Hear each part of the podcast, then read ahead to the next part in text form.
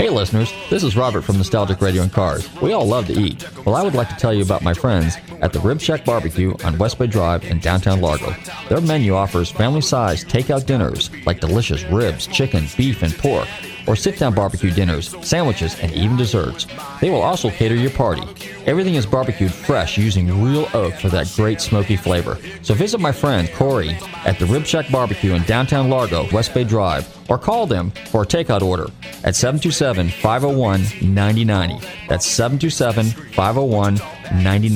They truly have the best smoking barbecue in town. Oh, and be sure and check out their great barbecue sauce. That's the Rib Shack Barbecue in downtown Largo, 727 501 9090. I'm telling Robert from Nostalgic Radio and Cars sent you. You may be owed some money. After 911 and 411, call 541. That's 727 541 1741. Call Gulfstream Motorsports for a diminished value report. Due to my 28 years' experience in the auto salvage business, I'm very good with wrecks. So if your car's been involved in a wreck, call me for a diminished value report. Call 727 541 1741. You may be owed some money for the lost value of your repaired vehicle. And visit us at GulfstreamMotorsports.com.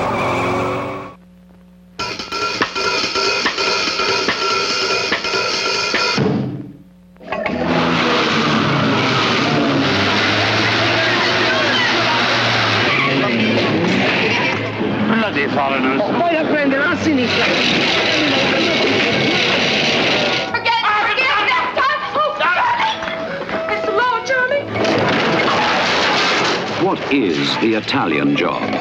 A seating chaos, a smash and grab raid, and four million dollars. Four million dollars? I think we could take that over, Roger. Go! You're only supposed to blow the bloody doors off. Good evening, Mr. Bridger. Croker. I've, I've got a job lined up. Get out of here. It's, it's all here. Maps, drawings, plans, everything. You've been put up to this, haven't you? You've been bribed to upset my natural rhythm and ruin my health. Michael Caine does the Italian job on the outside.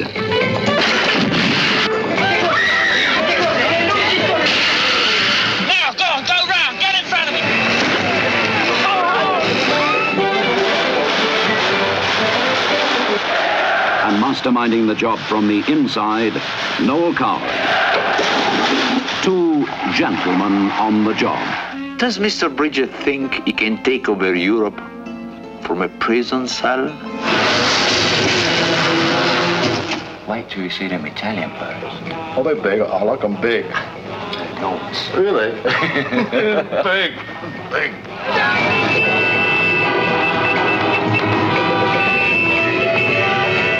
Also on the Italian job, Raf Vallone, Tony Beckley, Maggie Blye, Rossano Brazzi.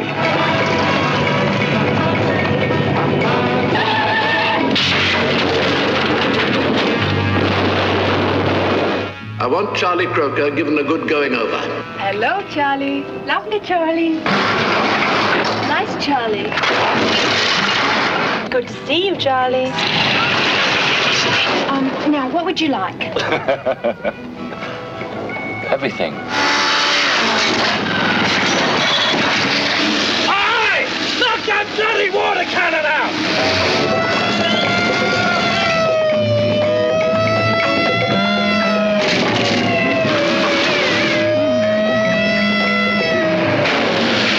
Hurry up, Dominic!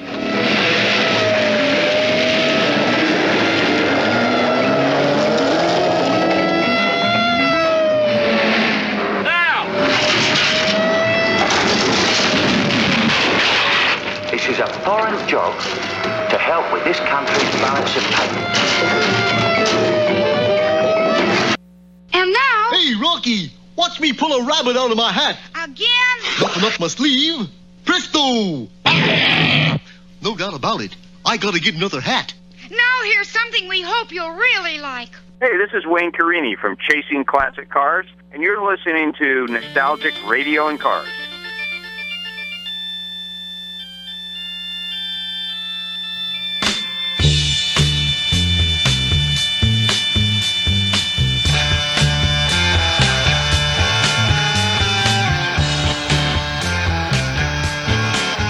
Okay, listeners, welcome. You're tuned into Nostalgic Radio and Cars, and I'm your show host, Robert. Run your computers and Google TanTalk1340.com, and you can see us live here in the studios in downtown Clearwater.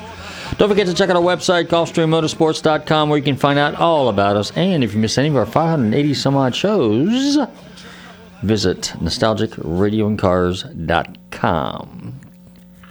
Good evening, uh, Tommy. How's it going?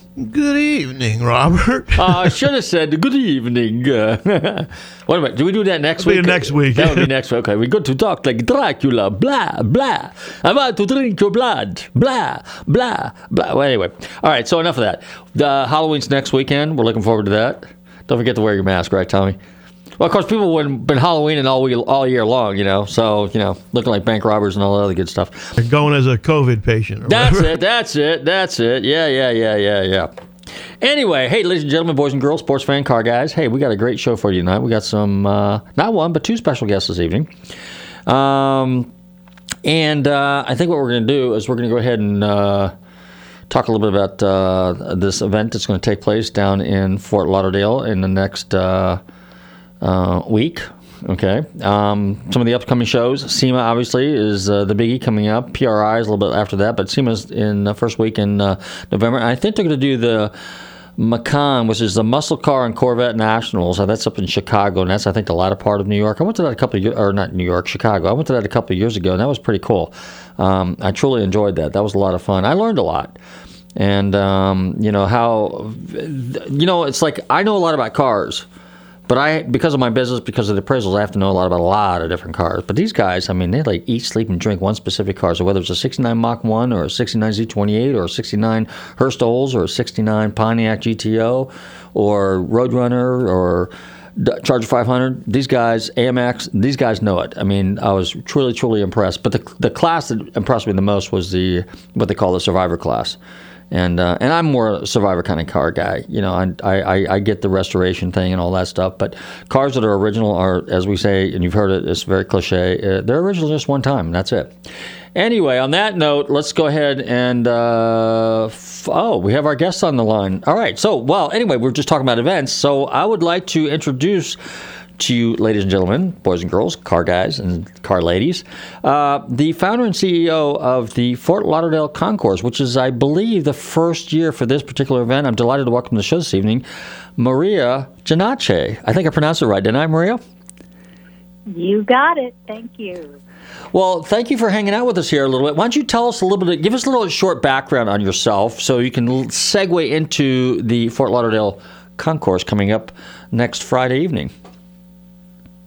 So, thank you so much, Robert, for having me. I really appreciate it. I know you have a a lot of wonderful um, enthusiasts that listen to you, and I'm honored to be on your show. Um, so, I'm the founder CEO of the New York City Concours, as well as the Fort Lauderdale Concours. Our um, our Fort Lauderdale event is the first uh, and first Concours in Fort Lauderdale, and this is our um, inaugural event coming up on the 29th of October.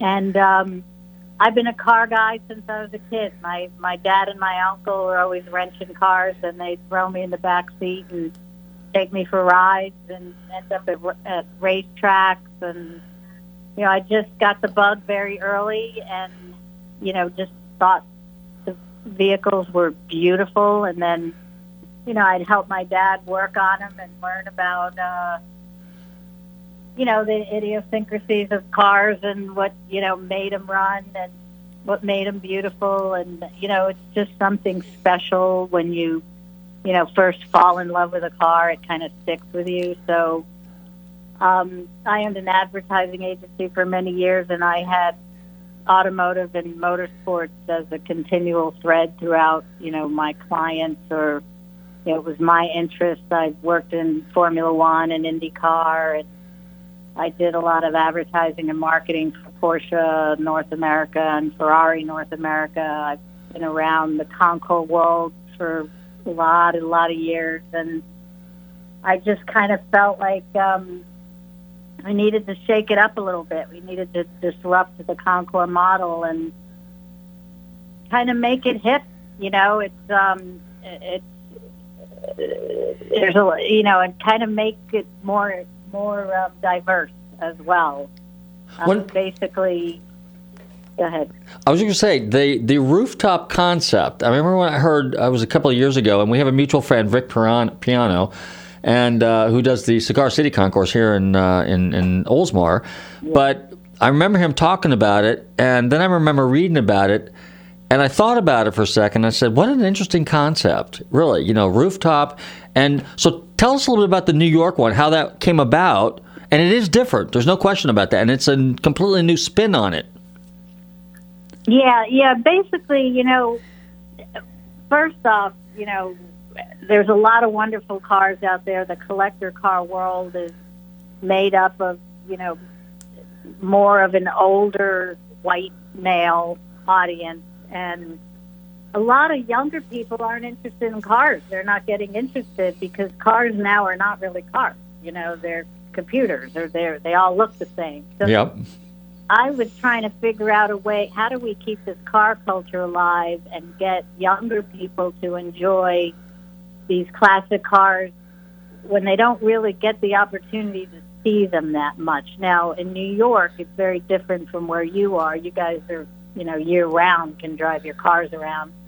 Um, it's not that way up here and the car culture is you know, we have one, but you know, it's it's kids aren't interested and and why is that because they don't get to see them and and i just figured let's make it interesting for them to come see if you think of your typical classic concours a younger person going to that is not going to find it all that interesting they're in they they want you know the experience they want more than just looking at an old car so I've been going to. I love Pebble and Amelia, and what Vic does is amazing. There's nothing wrong with these shows. They attract a lot of people.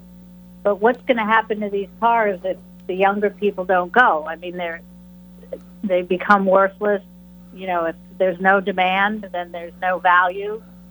Um, you can only have so many museums to put these cars in, and if people aren't interested in them, they're not even going to go to the museum. So you know, I figured, all right, let, what do I want to do when I go to these? I want to see something else. I want to hear live music. I want to have a really good cocktail and some good food. And, you know, I want to see fashion. I want to see art. You know, we do a mashup with uh, car, collector cars and collectible sneakers. The sneaker world is huge. It's a big culture and it's a very similar collector to the car collector. And i do i started in new york where we match sneakers to the cars and we do a display of sneakers. And everybody thought i was crazy but when they saw it they said you know what? You got something here because they're works of art. You know I, i'm an avid enthusiast and appreciator of unique art and collectibles and you know they represent innovative design and and craftsmanship and sneakers are the same way as cars in that in that sense and it's and it's part of you know our culture. So i i mixed them up i brought them together you know in new york it made a lot of sense and people loved it so i'm doing the same thing in fort lauderdale we have a a guy in the collector car, the collector sneaker world. His name is Matt Senna. He's like big in that world. For me, um, he's a celebrity in that world. You know, and who who would have thunk it? But it's real. you know, and and if we could get those people to come and like our cars, we, we got something going. We we definitely got. We're going to get the new tribe, so to speak. All right. So, what kind of music are you going to have for entertainment there? Since we're talking, since we're attracting a younger crowd, and I'm assuming you're figuring Gen Xers and potentially millennials. So, uh, what type of music? What type of uh, Yeah. ambiance are you going to have? We got a couple minutes left here, so uh, share that with us. We we were hoping Carmine would come and, and play, but he was going to be on tour.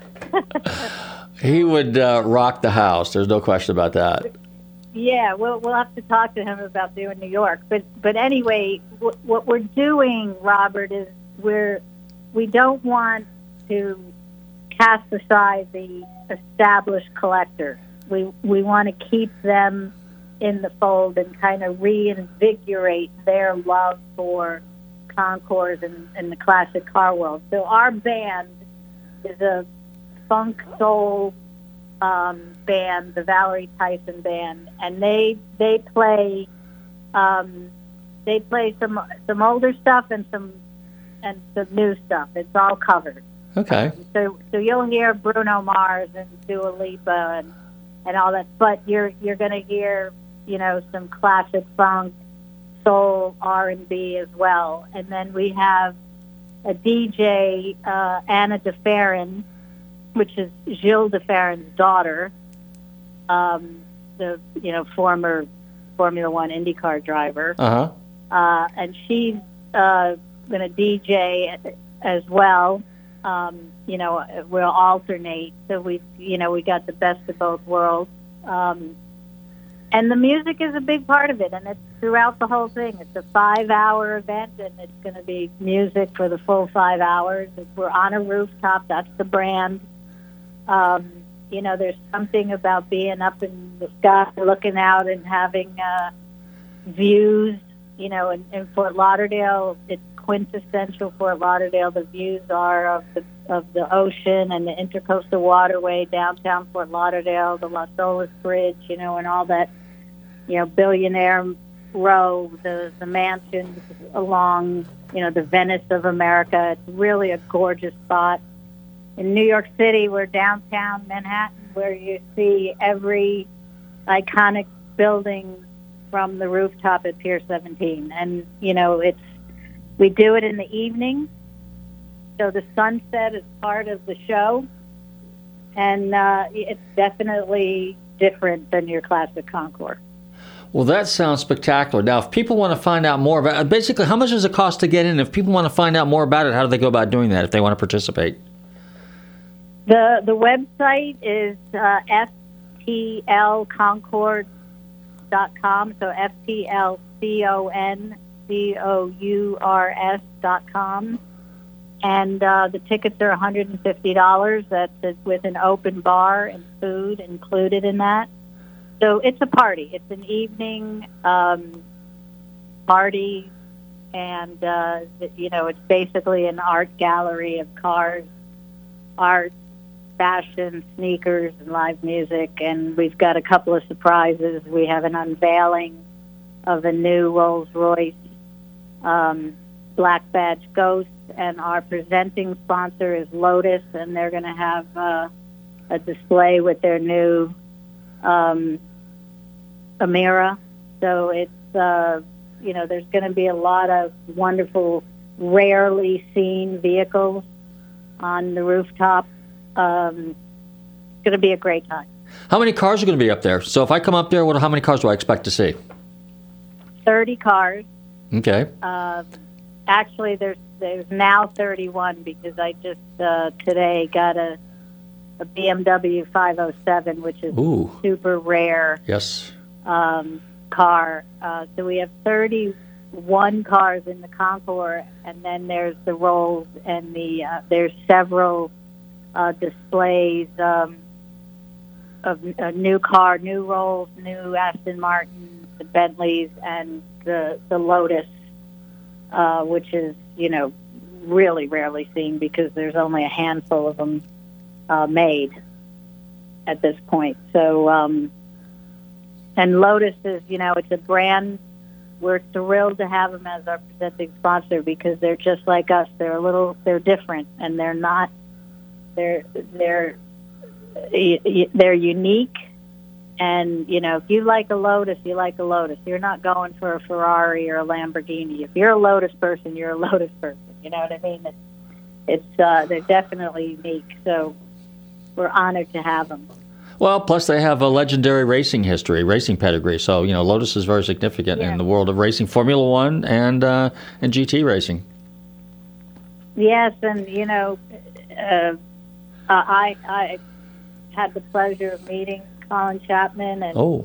and seeing the Lotus uh, uh, factory in England, uh, which was amazing uh, opportunity in my career.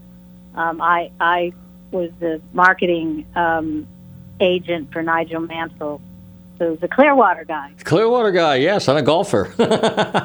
and a big golfer. yeah, Yes. and a, and a boat person. Yes, absolutely. Yes, yes. Well, Maria, we are thrilled to have had you on the show. Um, I definitely want to have you back again because you sound like an extremely interesting person, which you are. But there's more to the story because we want to talk about uh, not only your advertising background and some of the people that you work with, with, particularly in the automotive world, but also your dad is a well-known yacht builder and designer. Correct? Yes, yes, that would be great. I would love to come back on. I know you've, uh, you know, I've probably uh, went over my time spot here, but but I um, available. You let me know, and uh, happy to do it. Okay, very good. Well, we look forward to seeing you next week at the event and look forward to meeting you. And again, I want to thank you very much. And don't forget, ladies and gentlemen, this weekend, the Fort Lauderdale Concours, that's on 1029. It's the next Friday evening. And uh, it sounds like a pretty exciting experience, and I look forward to it. Thank you, Maria. Well, thank you, Robert, and uh, I'll see you next week. Look forward to it. Thank you so much. hmm Bye bye. Well, that sounds like an interesting concept. I like the idea of a rooftop event, and um, when I get back, I'll tell you guys all about it. So, in the meantime, I think Tommy's going to go ahead and fire up the stereo, and I think it's time to get our special guest on for the evening. And Tommy, you know what? Let's go. What was the second song I had on that thing? Lady? Well, whatever. We'll play that song. Let's play the first one. You're fine. We'll go ahead and get our guest on the line. We'll be right back. Don't touch that dial. We have a real rock and roll legend lined up for you this week on Nostalgic Radio Cars. Don't touch that dial.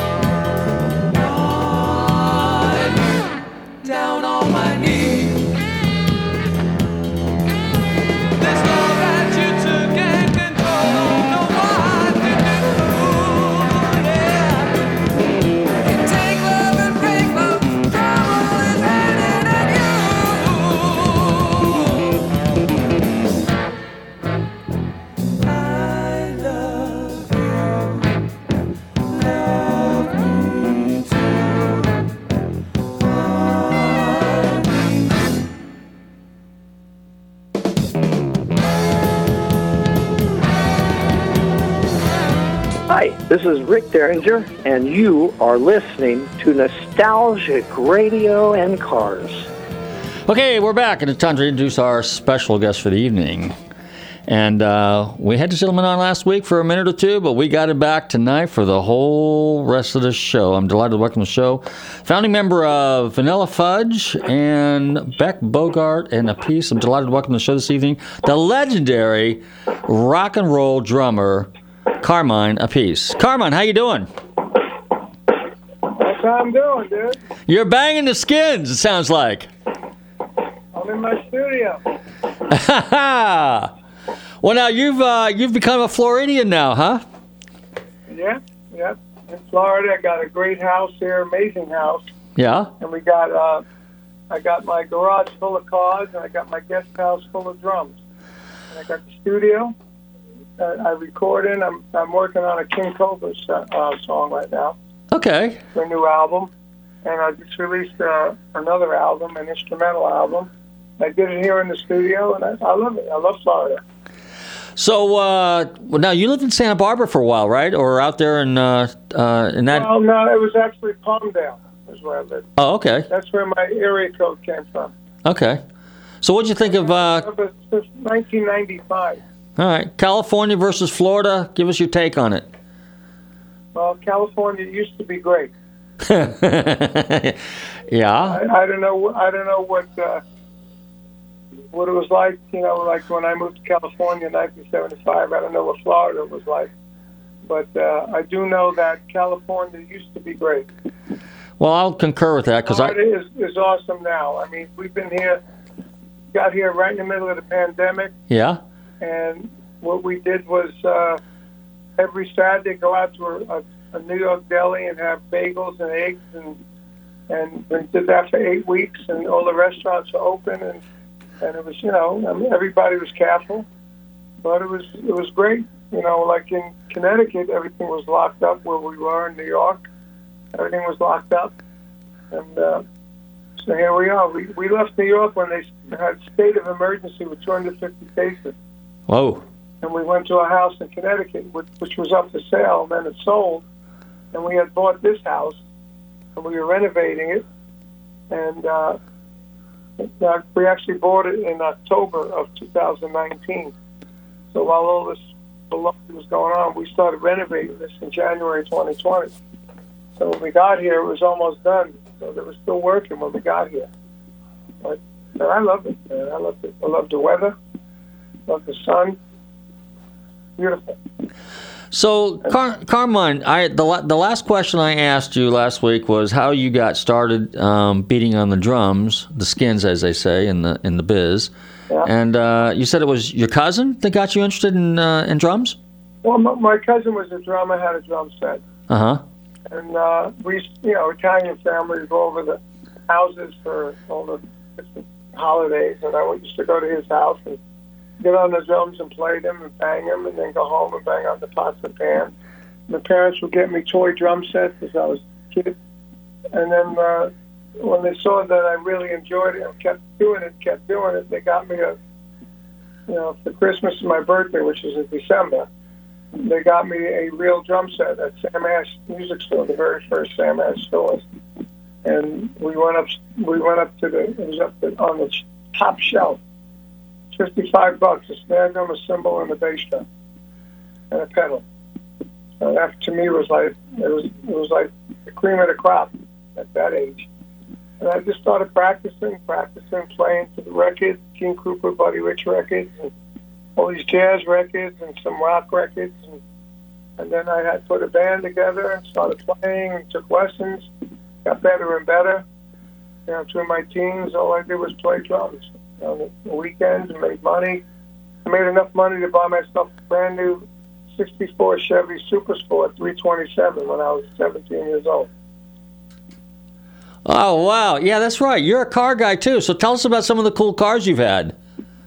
Well, I had that one was my first car. Uh huh. Uh, then and then I, I, I blew the warranty on that because I put a three quarter racing cam in it. I put a um, fuelie heads on it. I put a 411 rear in it. I put a big Holley, uh, big AFB carburetor on the fuelie head. And I used to race around Brooklyn. I, I didn't realize I blew the warranty. It was a brand new car. So after that, I got fed up because the car was undependable. And then I bought a 67 Chevy Super Sport automatic 283, two barrel. And I used that until I was in Vanilla Fudge. When we made it, I traded that in and I got a, a 69 Jaguar XKE. Ooh. So I had that for a while.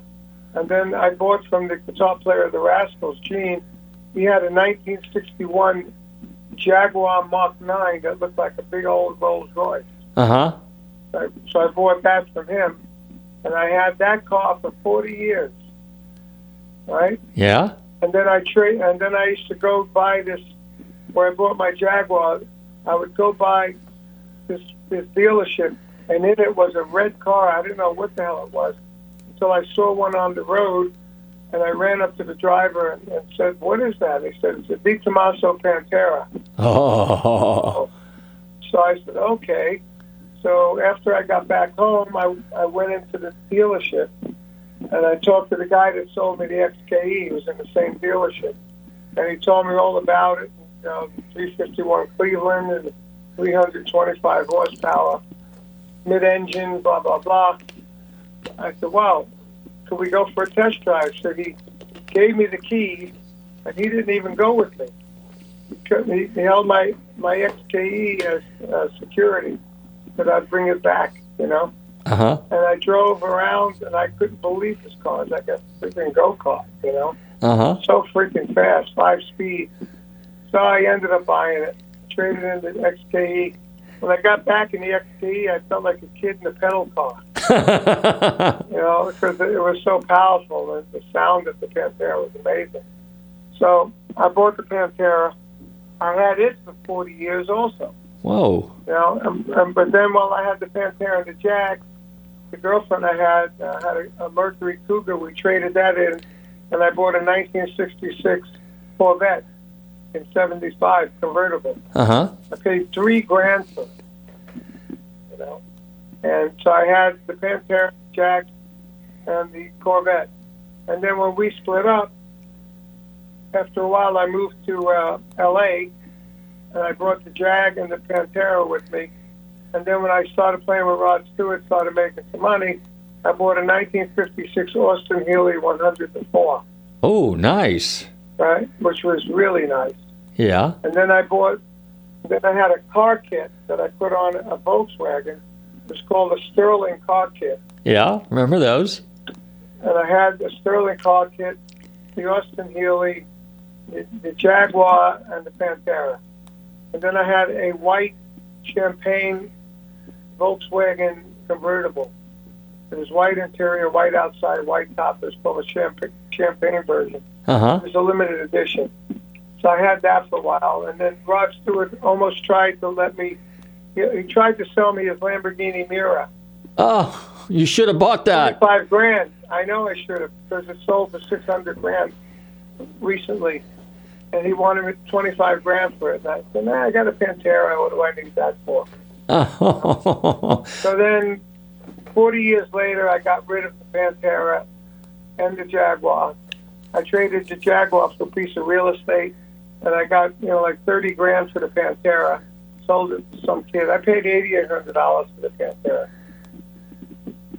and then I got a uh, a Jaguar, 2001 Jaguar XKR supercharged, 450 horsepower Jaguar, and that was cool. And then I got the bug to get something else, and then I got a 2013 Maserati GT, which I have now. Uh huh. And I wanted to keep the Jaguar, and I couldn't because I had nowhere to put it. I only had a three-car garage. And when you live in, you know, in uh, Connecticut, you don't want to leave a nice car outside in the snow, you know. Uh huh. So, so I, I sold it to a friend of mine, and he also bought the Jaguar from me, you know, Uh huh. by trading me a piece of property. So I was in business with him with real estate. And then I got the XK, I got the Maserati, and then we moved to Florida, and my wife traded her. She had a 19, 1995 Porsche Carrera 911. Uh huh. So she traded, she bought, sold that and bought a, a, a brand new Z last year. So she had the Z that was gray. We had the sort of grayish Maserati and a white SUV, but that was brand new. And then I got the bug to buy something else. I just got a F-Type Jaguar 2018, four-cylinder supercharger. I tell you, that thing is fast as hell. You know, and I used to work on the cars too. Like I put a water pump in the Pantera and some other odds in it.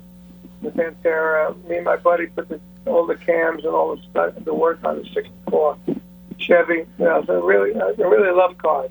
And now the latest thing I found out was the Pantera was sold to Beverly Hills, uh, a, a place in Beverly Hills that sells cars, and it was bought by an English guy who brought it over to England, and he stripped it down. He's redoing the whole Pantera. Uh, he's got a Ferrari paint job on it, putting in a bigger 600 horsepower engine. Redid the whole interior, but kept the dashboard because I signed the dashboard. Oh, realized okay. by the paperwork that it was mine. So he got a hold of me because recently I just did an interview with the Pantera Club magazine, Pantera International Club magazine, and through that he he found me and told me that he bought my Pantera, and he sent me pictures of it being renovated, and he's going to put it in car shows all through Europe.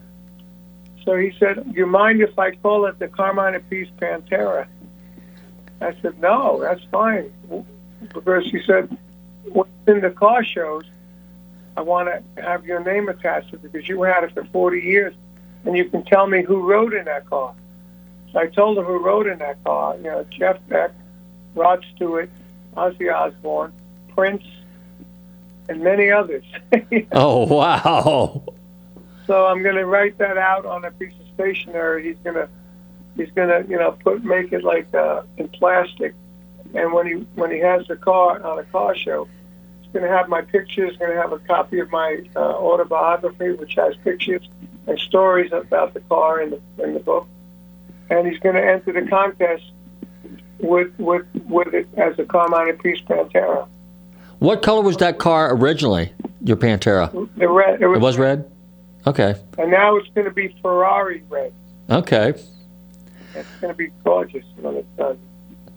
Well, let me ask you That's you. my car story. That's your car story. That's excellent because that fits right in with yeah, nostalgic radio and cars. Okay, so let's talk a little bit about uh, um, music a little bit. And, and and back in the day when you were with Vanilla Fudge, which was your real first big band, I guess. And so, what was it like for you guys starting out? Did you have to like you hear the stories about how uh, you know you you you, ha- you you you cut a couple record labels and then you had to get them to the disc jockeys and try to get airplay to get some notoriety. Did you have to go through any of that stuff, or was yours your your situation Well, different? We did, we did. It was interesting because we cut a demo to keep it hanging on in a one-take mono, Uh huh.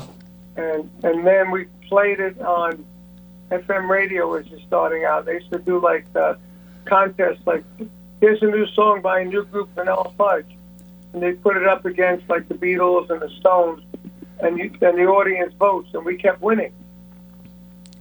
All right, so Yeah. so Atlantic Records heard that, and they they signed us on the strength of that song, you know.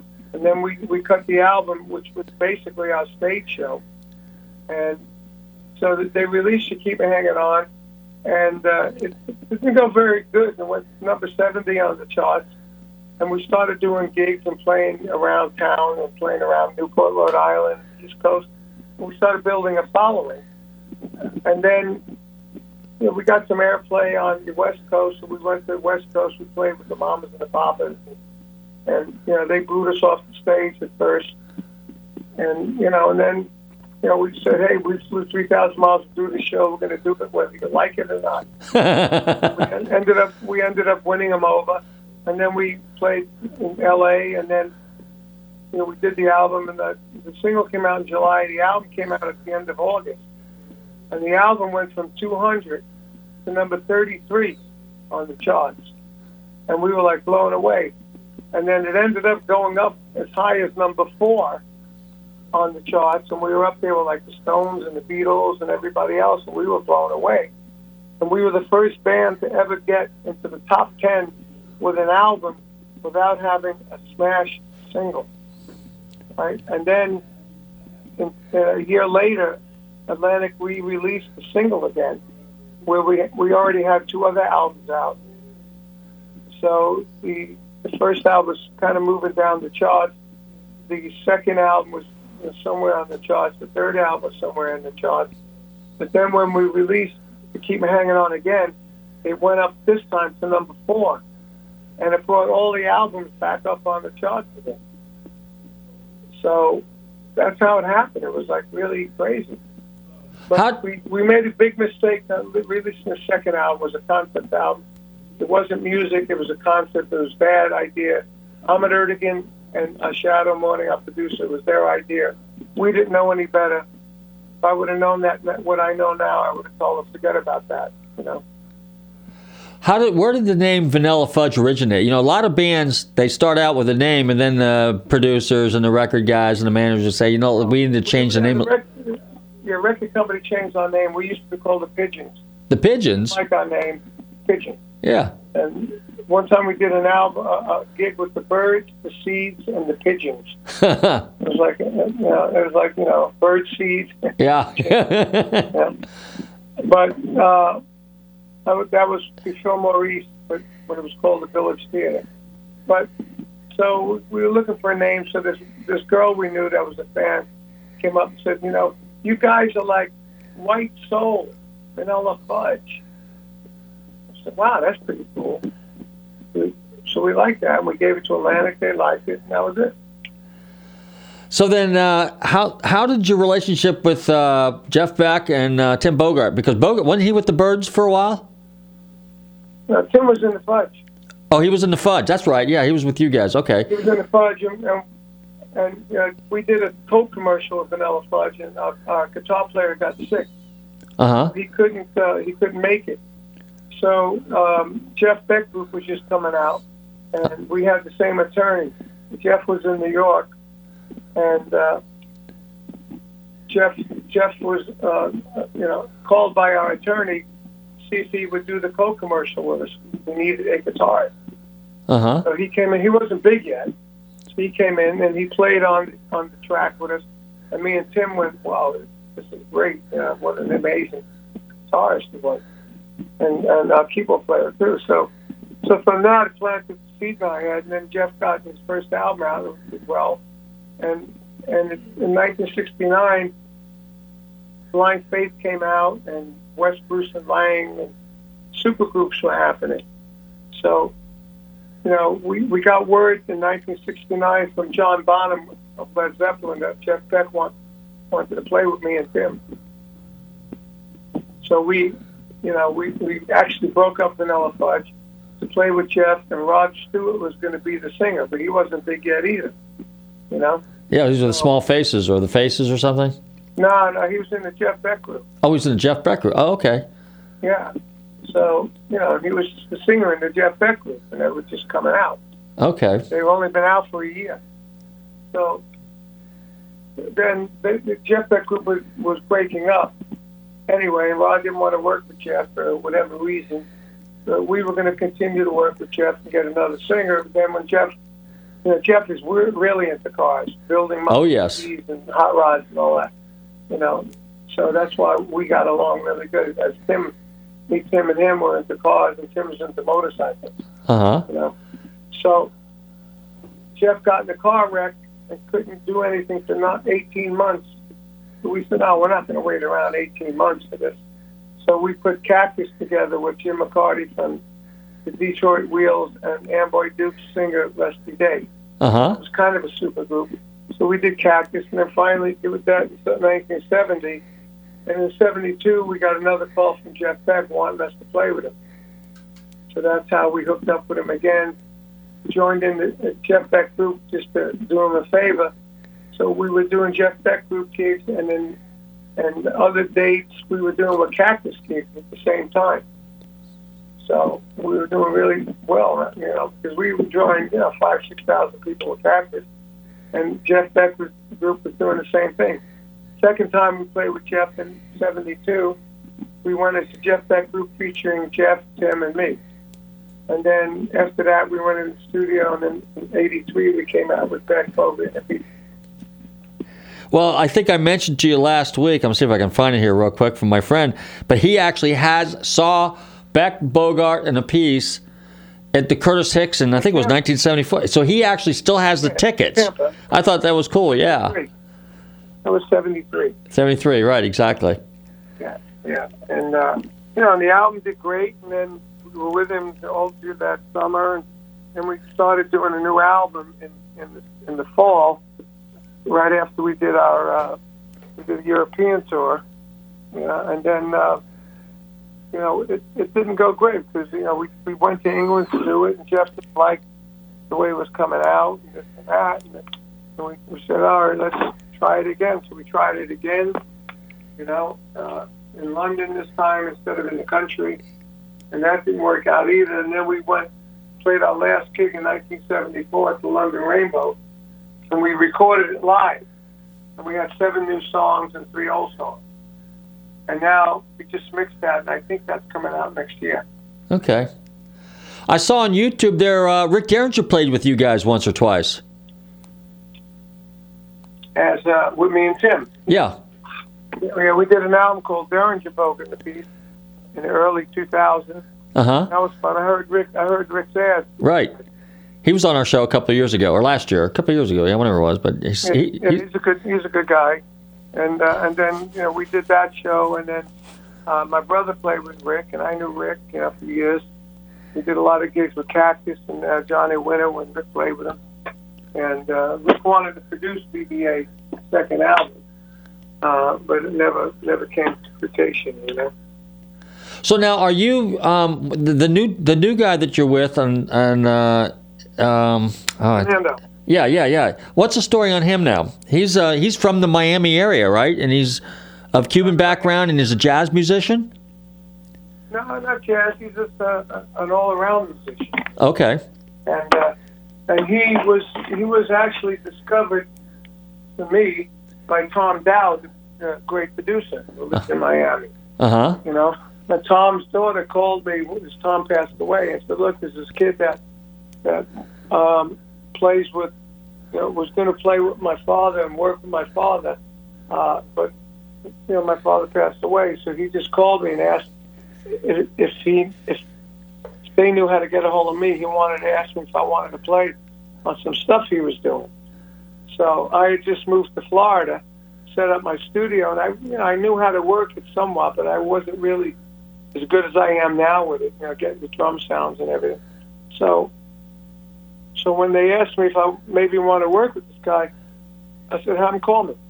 So he called me, and he told me the stuff he's done. He's also been in a, a movie on Netflix called Echoes of the Canyon Mm-hmm. that he played alongside Eric Clapton and a few other people like that, you know, and he's in the in the movie and the movie was number one on Netflix for a long time. So he, he got some exposure with that. So I saw that and I said, All right, well, let's try it. So I sent him I sent him uh, a song that I wrote, an instrumental song I wrote on my iPad. And I said, You do your thing to it, send it back to me and I'll put drums on and see how it goes. And he did that and it came up with this song called Triumph. Uh, Thunder, sorry, Thunder. And it was great. So I said, let me send you something else. I sent him something else, and he did a great job with that. And he sent me something, and I played on that, and then I sent him a, a drum track back, and I said, uh, I added this as a part two of the song, which was called um, Little Havana, you know, and then we ended up calling the part two Big Havana. All I sent was a drum track, and he put the guitar to it, and it was great. I said, "Well, you know, I got some other drum tracks. You want to try one?" So I get sent him one. It was great. So I said, "This kid is really talented because he plays bass, guitar, and keyboard." So it's just me and him did the whole thing. You know, we engineered it. The only thing we didn't do was mix it. Are you gonna guys going to be doing any dates anytime soon together? Yeah, I think so. He he lives. He, he's got family in Miami, so when he comes here in, in December, I'm going to see if we can get like a promotional gig together at the Funky Biscuit. You know. Okay. Well, I just wanted to let you know that we had uh, Maria Janache on earlier. She's the uh, founder and CEO of the Fort Lauderdale Concours, which is taking place next week, and she knows that you're coming. Knew that you were coming on the show this evening, so she says, "Well, extend an invitation to Carmine." Appice that we would love to have him perform for us at one of our events, our rooftop events, and they do the one in, in uh, Fort Lauderdale, and they also do one in New York. So I just thought I'd uh, throw that out there for you. Give him give him my number and, and let's let's do it. But next week I'm actually in New York. Oh, really? I, I I go there on Sunday and Monday we rehearse with Vanilla Fudge, and Tuesday we leave to go to uh, Washington D.C. and Wednesday we play in Washington D.C. and then we go to Pennsylvania, and back to Long Island and upstate New York and Philadelphia. So we do a five uh, five shows in- in one week. Wow. Cleopatra Records is that? Uh, are you connected to that, or, or because they they put out your new album now? What's it called? Rocket in the Sun? Is that what it is? The, or, or Energy Overload? That's the album. It's called Energy Overload. Okay, and Rocket to the Sun was one of the songs on there because I was listening to that earlier. Yeah, yeah, and uh, well, they they've been around in January for 30 years, and I know the the owner Uh huh. that long. You know, when he started selling stuff out of his garage. Oh boy. So I've done a, a bunch of st- work with him. You know, he he started out really doing tribute albums. You know, tri- tribute to Alice Cooper, tribute to Queen, tribute to this, tribute to that, and then he got a really good following, and he sold a lot of records doing that. So, you know, when I was recording with Fernando, I said, you know, we got 18 songs recorded. I'm going to call my buddy Cleopatra and see if they'll put a deal together so we can release it. You know, and and release it by by you know putting 12, 12 or 18 songs on it that we picked and, and getting a video budget and all that stuff and, and doing this properly. So and Fernando said, "Yeah, let's do it." So I called him and we got the deal, and you know, and we just picked the 12 songs. We got six more songs in the cans for the next album already. Wow. So once we do six more, I think what, what we're going to do is is do six more songs. When this album has run its course, then we'll put the other one out, and then maybe we'll tour after that, Okay. or at least some key gigs: New York, L.A., Florida, Miami. Here, you know, where everybody knows him down here. Well, Carmine, we're up against the clock. I want to thank you for hanging out with us. We really, truly enjoyed it. It was a treat, and we'd love to have you back on again sometime. You willing to come back and hang out with us and tell us some more stories? Let's do it, man. All right, sounds good. I want to thank my very special guest this evening, Carmine Appice, uh, just legendary drummer with Cactus, Vanilla Fudge, and uh, Beck Bogert and Apiece. Uh, Carmine, take care. All the best luck to you, and uh, we look forward to your future albums and your tours. Thank you. Okay, man. Cheers, man. Okay, bye bye. Hey guys, don't forget to check us out here every Tuesday night on the Tan Talk Radio Network between 7 and 8 p.m. on the Tan Talk Radio Network. You know, it is Rocktober. We are going to be rocking through this month with some more rock and roll legends. Don't forget, every Tuesday night between 7 and 8 p.m. right here on Tan Talk Radio Network. Tell your friends. Don't forget to check out our website, GulfstreamMotorsports.com. Find out all there is to know about us. And uh, hey, want to see some of the car shows next weekend? Fort Lauderdale Concours. Looking forward to that. SEMA's coming up. Car shows everywhere.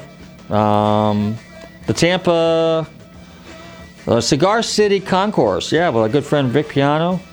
Um, just some pretty cool stuff going on. Moultrie, Georgia. Daytona is coming up. Just lots of stuff. Anyway, hey, I want all you guys to stay safe, drive carefully, and love your family.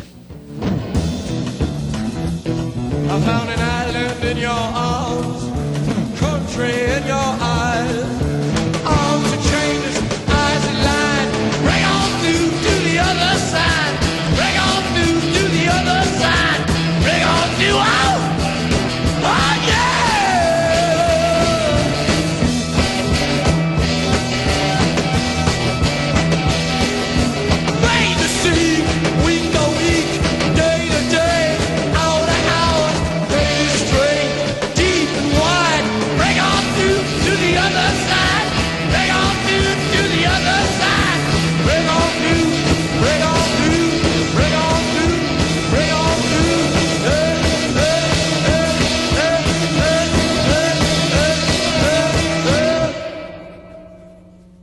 WTAN Clearwater, FM 106.1, WDCF Dade City, FM 102.3, WZHR Zephyrhills. FM 104.3. Listen,